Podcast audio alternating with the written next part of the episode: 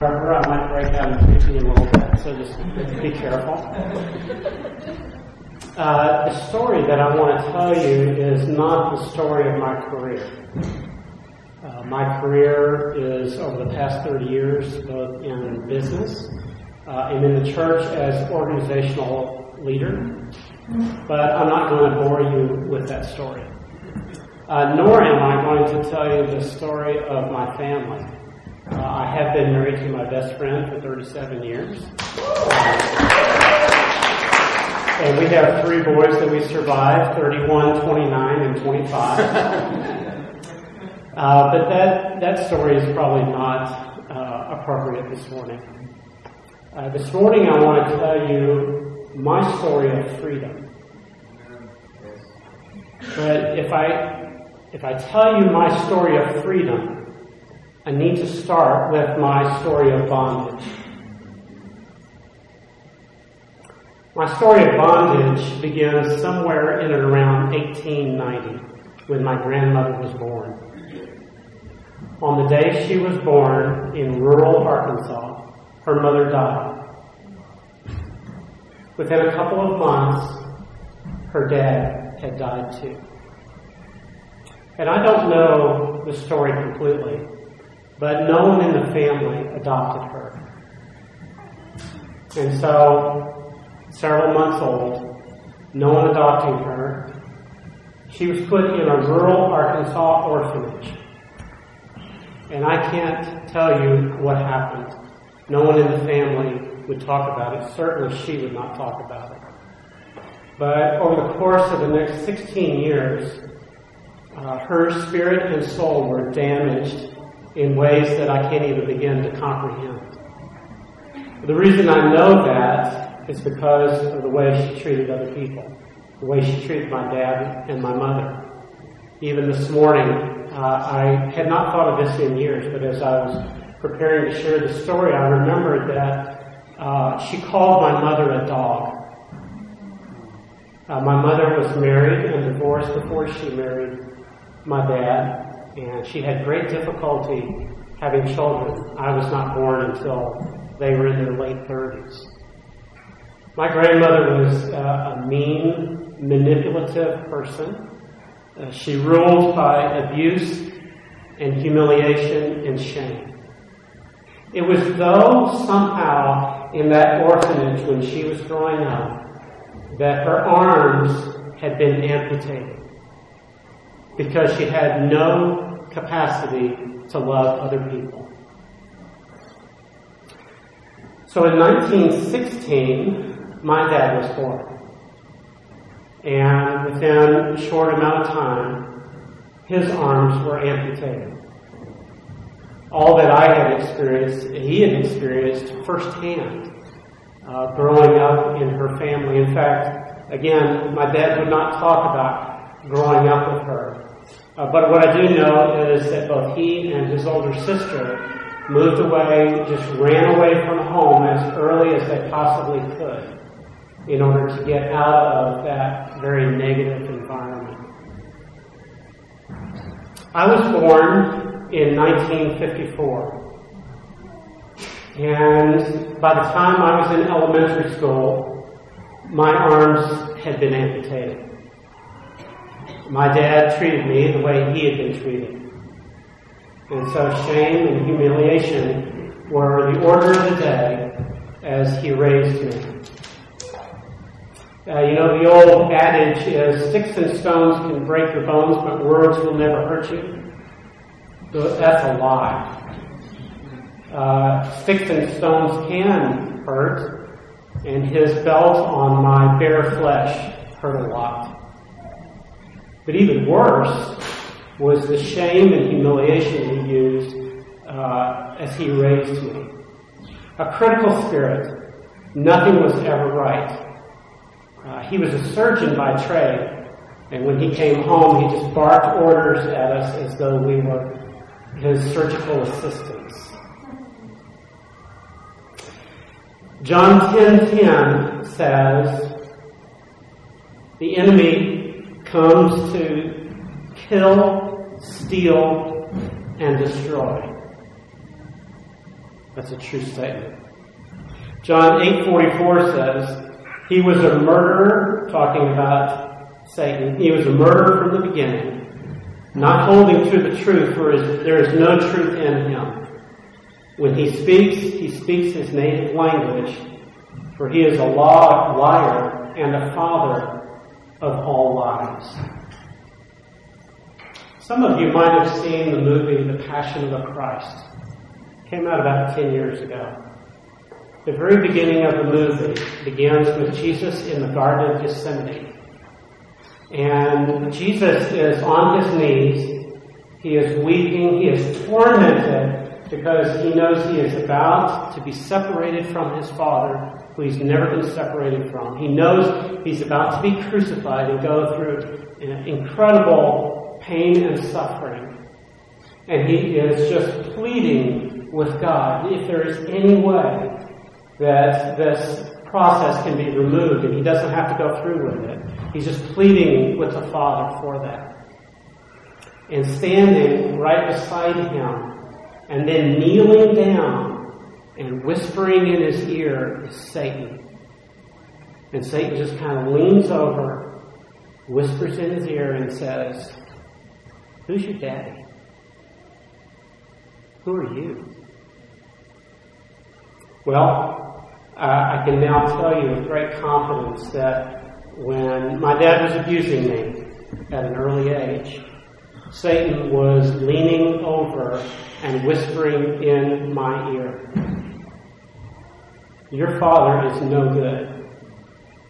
Your heavenly father apparently does not love you and he's not good. Otherwise, he wouldn't have given you the dad he gave you. And I don't think he whispered that once. I think he whispered that over and over and over again. And so I began to internalize that lie that God is no good. And that I'm not any good either. I just began to believe that uh, in a very deep place. And that father wound compelled me to begin to look for love and comfort in other things around me. In fact, there's a, a tremendous book by uh, John Eldredge and Brent Curtis called Sacred Romance. And in that book, he talks about the message of the arrow. The arrow is the wound that we feel because of life. The message of the arrow is the message of Satan as he deceives us through the pain that we're experiencing. He feeds us lies and we begin to believe things that are not true. And so then we begin to look, as Curtis and Eldredge say, for less wild lovers. We look for comfort in things around us. And so I started looking. At seven years old, there are not that many things that provide you with comfort, but there was one thing that seemed to me to be a possibility. My dad was uh, an exceptional golfer. And so at seven years old, he was fully endorsing. I just, I began to pursue golf, uh, and, and that's really all I did. I was very myopic. I was very single-minded. Uh, in the summer times, I remember he would drop me off on his way to work and pick me up on his way home. And just hour after hour, I would play golf. And I got better and better, and I started doing well in tournaments. And I was thinking that somehow either I could get my dad to love me because I was a good player like he was, uh, or that maybe other people would admire me because I certainly did was aware of the fact that people looked up to, to sports figures and people who were good in athletics. So I kept practicing. Uh, by the time I was 13, I was shooting about par. By the time I was 16, I was in the top 50 in the state of Texas. But it did not comfort me. It did not satisfy the hunger for love that was down deep inside. Unfortunately, when I was 13, I found a more powerful source of comfort. That was pornography. 1967. I cannot tell you what my parents must have been thinking to let me have a subscription to Playboy when I was 13 years old. But they did. I figured that they, you know, I guess that's just what they thought guys are about. And so at 13, a constant diet of pornography was a strategy to comfort myself. Fantasy as a way to feel good about myself and to feel love that I wasn't receiving from my earthly dad. Uh, the destruction of that was immense. Uh, one that I have, you know, been processing and dealing with uh, for most of my life. Well, then 1971 came along, and I met Jesus. September 1st, 1971, it was a Friday, I went on a retreat with a buddy. It was his church. They were going to East Texas for the weekend. Sounded like a better deal than staying home, and so I signed up, went, and uh, had a life-changing experience. On that Sunday morning, it, we were doing a communion service, and there was a cross in the middle of the room made of styrofoam. And what we were supposed to do is take these little index cards and write our sins on them and take them up and pin them in the cross. And I did so. Uh, and the story was, sh- was shared with me. And for the first time, I got it. I, I suddenly understood that Jesus had died for my sins. And in the middle of taking communion, uh, I just prayed that, that Jesus would restore me and, come upon my life. And I remember the Holy Spirit just, just chilling me to the bone. And, the realization was from that moment forward that God would always love me. He did love me already, but I knew it and I could walk in it. Uh, it, it was truly life changing. Every single day since that day, I've had a clear sense uh, of Jesus as my personal Savior. Unfortunately, those lies about my earthly dad were still there. I had incredible peace, and I knew that my sins were forgiven. I was no longer a prisoner of the things that I had done wrong. Everything was washed away, and I was, I was sparkling clean. But I was still a captive of the enemy. And that's a really important distinction. A prisoner is someone who is guilty of a sin. A captive is someone who has been captured by someone else. And I had been captured by the lies that the enemy had sown in me and cultivated over many years. You see, you see, at that point, I was still believing, even though I loved Jesus. He was awesome. He was my Savior. I could relate to Him. I could see Him. I could read the Gospels uh, and so appreciate the life he lived, and I wanted to be just like him. But my earthly father, that was a different deal. If you'd asked me probably during that time, I would say, sure, uh, you know, God loves me, my father. But I, I did not experience that deeply. Uh, that wasn't my experience. Within several months, I had thrown away my pornography. I began to spend time with Jesus on a daily basis. I began to have fellowship with people, worship on a regular basis, began to serve in the youth group that I was a part of, and got involved with Young Life uh, at my high school. But the hunger for evil was still there. It, it had not gone away. I feel, I still felt it, uh, and, and was tempted by things around me in my world. Romans 7 verses 18 through 20 captures that season, and actually for a, a very long time it described how I felt. Would you read that with me? For I know that good itself does not dwell in me, that is, in my sinful nature. For I have the desire to do what is good, but I cannot carry it out. For I do not do the good I want to do but the evil I do not want to do, this I keep on doing. Now, if you do what I do not want to do, it is no longer I who do it, but it's sin living in me that does it. Can anybody relate to that? Yes. Wow. I mean, I'm not talking about this passage describing me for a couple of weeks or a couple of months. We're talking approximately 35 years. Again, every single day, I would ask Jesus to forgive me. And he was so faithful. And he's still faithful. And I still sin. But the hunger that I had inside of me for sexual sin was still there. I was, I was walking out of it. I wasn't in pornography, but I still had an appetite for sin. I wasn't hungering for intimacy with God in that area.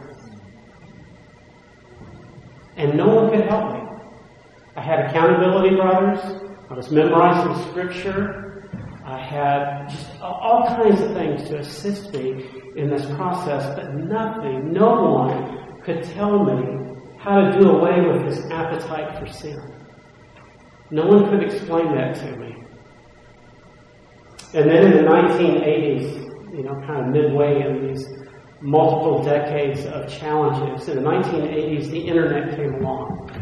Holy mackerel. That, that was just a whole new level of temptation. And what destruction, what incredible destruction Satan has used the internet in our culture and our lives. Now, obviously, the Holy Spirit uses it for good, but it was just a brand new ballgame. And I was thankful when protective software came along uh, to protect me from the temptations that were right there in front of me. Well, these, these 39 years of this discipleship journey just kind of gradually unfolded. Um, every single day I would ask Jesus to forgive me. It was sort of like I was mowing the grass, mowing the weeds, but I couldn't pull the weeds out. I couldn't do away with the weeds, but I could at least keep them under control. And so I sought to do that. And then in 2007, not long ago, two things happened. The first thing that happened was my dad passed away. And I grieved for about 10 minutes, figured it was done. We buried him, dealt with the estate issues, and moved on. The other thing that happened was my oldest son uh, felt called to go to Iraq for a year with a group of people from this crazy church in Waco, Texas, called Antioch Community Church. Anybody ever heard of that? Yeah, a couple of that was a trip. And so he heads out overseas, uh, has an amazing experience with a group of about 25 in northern Iraq ministering to the Kurds. He had some uh, amazing stories to tell us, and then he went to the training school in Waco and began going through their discipleship training school. As he went through the training school, I went through the training school. I read all the books. Uh, and I still remember uh, a couple of verses. I was reading Joy Dawson's book about intimacy with God, and these two verses just jumped off at me. Proverbs 8:13. To fear the Lord is to hate evil. To fear the Lord is to hate evil. I hated a lot of evil. You know, I've been a, a believer for 39 years, and well, at that point, a little less than that, 35 years, but, you know, I knew there were some places in my life where I did not hate evil. I love my comfort food. In Psalm 86:11, another verse she emphasized, Teach me your ways, O Lord, and I will walk in your truth. Give me an undivided heart that I might fear your name. Give me an undivided heart that I might fear your name. Well, so I guess I don't have an undivided heart. So, I mean, I started praying that prayer like crazy. Uh, and Jesus started getting me up about four in the morning. There was a season there, probably better part of the year, where I had two to three hour quiet times. Uh, it was just an incredible revival as I was reading these books, praying, and just begging God to, to have this addiction in my heart broken. Ultimately, Mary Lou and I visited Charles while he was in the training school. We went to Waco. And amazingly, Mary Lou said something that she never kind of thing that she never said. She said, hey, let's move. Mary Lou, Mary Lou has not said that. I've always said, hey, let's, let's go to the next leg of the journey. But she said, hey, we ought to go to the training school. And I said, I'm all in. And so we began the process over the course of the next two years to uh, pack up our, our life. We had to uh, get our youngest son out of college. Uh, I left my work. We uh, rented our house. We gave away a bunch of our stuff. And we moved to Waco, Texas. And we landed there July 1st of 2010, the same day a tropical storm was going through Waco. That was a blast, unloading in a tropical storm. About a month later, uh, we are doing some prerequisites for the training school, and one of them was going through uh, the seven steps to freedom. And so a gentleman by the name of Rick Buescher was helping me through this prayer process where you just examine your life and deal with any issues that are outstanding. Uh, obviously, I knew that I had those issues and came clean with Rick, as I've done with lots of people over the course of my my uh, my time following Jesus. Anyway, Rick had a specific style and approach and understanding that he explained to me about lies, and he began to unpack for me um, the relationship between lies and believing lies and Satan's control in my life. And so, after just a brief explanation, he said, Well, let's begin the prayer process. I will ask a question, and then I want you to just repeat after me and ask that question to your Heavenly Father, and whatever you hear, just, uh, just say it out loud. And so his first question was, Father, in regards to sexual sin, what lie am I believing? So, so that's what I did. I just prayed. Father, in regards to sexual sin, what lie am I believing? Charlie, you're believing that I'm not good. I just heard it so clear. I had never said that in my life. Never had that realization. But the Father knew exactly what was blocking me from experiencing experiencing abundant life. So then Rick said, When did I start to believe that lie? And so I said, Father, when did I start to believe that lie? He said, When your dad was beating you. Wow. Father, have I fully forgiven my earthly father for his abuse? Absolutely not. And so Rick guided me through a process. And I'll let go. First time at that point, I'm 55 years old. I finally let go of my bitterness and my anger. Just dropped it. Then we started to deal with the lies. We dealt with the lie that God is not good. That's not true. Psalm 107 1. Give thanks to the Lord, for he is good. His love endures forever. Psalm 32 8 Taste and see that the Lord is good. All those years I have believed a lie. I wouldn't have told you that. I didn't understand that. It was down so deep in my soul and my spirit. I just couldn't get a hold of it. And to this day, I, my only thought is that my dad had to die before I could let go of it. I'm not sure. You know, I've been to seminary. I've studied the Word constantly for uh, now 41 years, but that was so deep in my soul, so deep in my spirit, it was hard to let go of. So, now that I've recognized that, Jesus, I repent.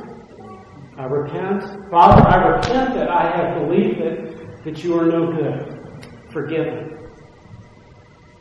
And now I needed to renounce that lie. I renounce the lie that God is not good. I renounce the lie that my Heavenly Father doesn't love me I renounce the lie, and I break off any partnership, any relationship that I have had with Satan. And I, I prayed that prayer, and life has not been the same since. Because at that point, right at that moment, I broke my partnership with Satan because when we believe lies, we lock arms with Satan. We agree with Satan and we give Satan permission to have power in our lives in that place. And so after years of captivity, I severed my relationship with Satan in that area. And we dealt with several other issues, and I've dealt with a lot of issues since then. It's actually a fantastic question. Father, am I believing any lies? He doesn't tell them all at once, thank the Lord. all right, so I've repented. I've recognized the lie. I've repented. I've renounced. Now I need to receive. Jesus, what do you have in exchange for the lie? He said, freedom, like you've never experienced it. I didn't realize that till the next morning. I woke up the next morning and the world was completely different. Completely different. The hunger, that appetite for evil, it's gone. Um, my appetite was for my Father, my Heavenly Father. My appetite was for good. My appetite was for freedom. My appetite was for all the good things that God had in store for me. And then I rejoiced, obviously. I recognized, I repented, I renounced, I received, and then I rejoiced. That was my pathway to freedom. That was my pathway to break the addiction inside of me. That was the pathway to fully experience all that God had for me. Well, I, I had two responses to what I had just experienced. One, obviously, was that I was incredibly happy. I was incredibly joyous. Uh, it was an amazing experience for me. But then I was mad. Why had someone not explained this to me? I, I had read the Bible. I had been to, you know, I'd read all these books. I had pursued God for so many years. How is it that I could have possibly missed this truth and this understanding? The, the church and the denomination that I grew up in uh, doesn't take Satan as seriously as they should. And so no one could explain that to me. And I didn't read anything that could help me. I think also, as I shared a few minutes ago, I think that my dad had to die in order for me to process and get to a place where I could forgive him and then deal with the reality of that lie. But whatever. I'm 58 now. Uh, I'm walking in freedom uh, and moving forward.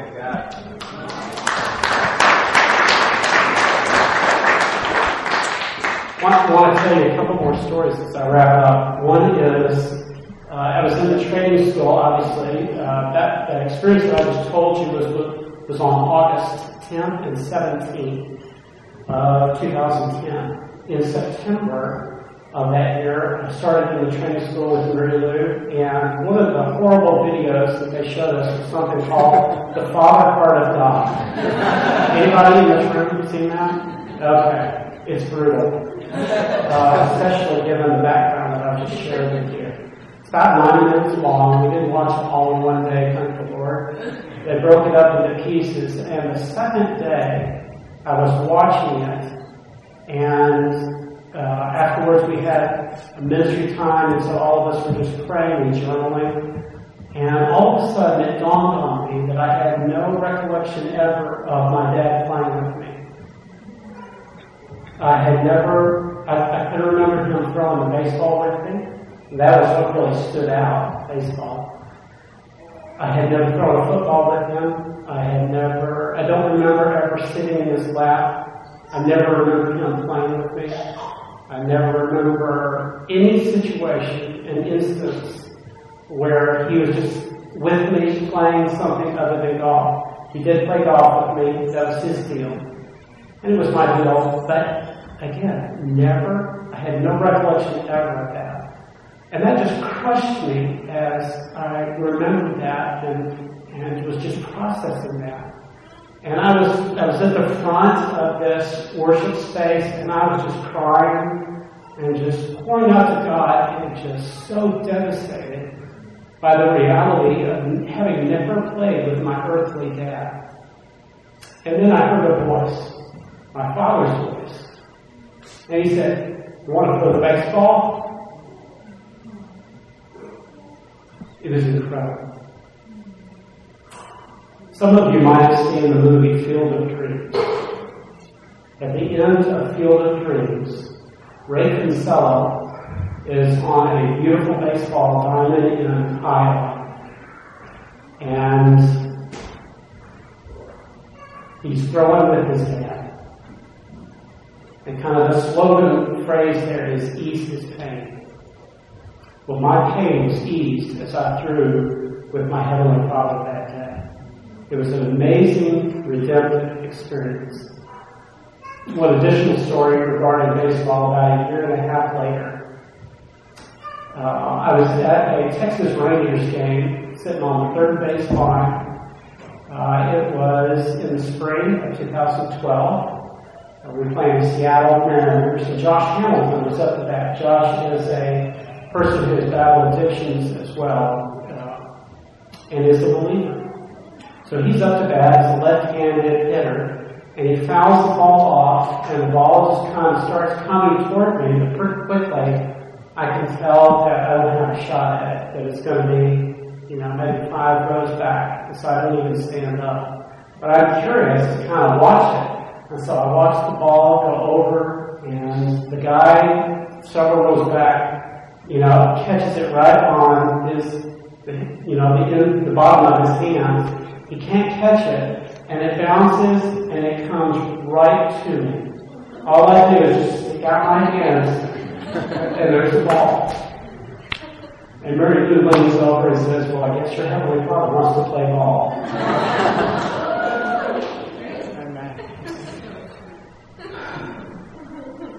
That's my story of freedom. So here's, uh, here's a few punchlines for you. You're never too old to experience more freedom. Keep praying for your parents. I was 55 years old. Keep praying they will experience the fullness of God. Number two, since the day you were born, Satan has had you in his crosshairs. He would love and does enjoy when he kills, steals, and destroys you in any way. Don't ever take that for granted. Third, when you choose to partner with the enemy, when you agree with the lie of Satan, you give him power in your life. That's not a good thing. It saps your freedom and your joy. Fourth, to uncover and remove these lies, just ask your Heavenly Father. Just ask Jesus. Just ask the Holy Spirit. Father, Jesus, Holy Spirit, what lie am I believing? That will help you recognize what's going on. When did I start believing that lie? That enables you to then to repent and renounce, receive all His good things, and to rejoice in that freedom. That's my story. I hope that um, there's something there that will be helpful to you. Amen.